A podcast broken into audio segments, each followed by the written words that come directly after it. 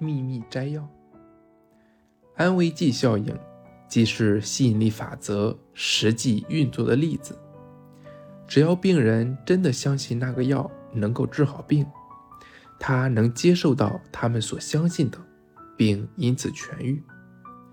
不管周遭发生什么事，想着我是健康无恙的，是每个人都能在内心里做的事。笑能引来喜悦，释放消极心态，并促成奇迹式的疗愈。身体的疾病是靠思想、对身体不适的观察和注意力来支撑的。如果身体感到微恙，千万别谈论它，除非你想得到更多的不适。你若聆听他人谈论病痛，只会增加他们病痛的能量。相反的，把话题转向美好的事物上，想着那个人的身体是健康安好的。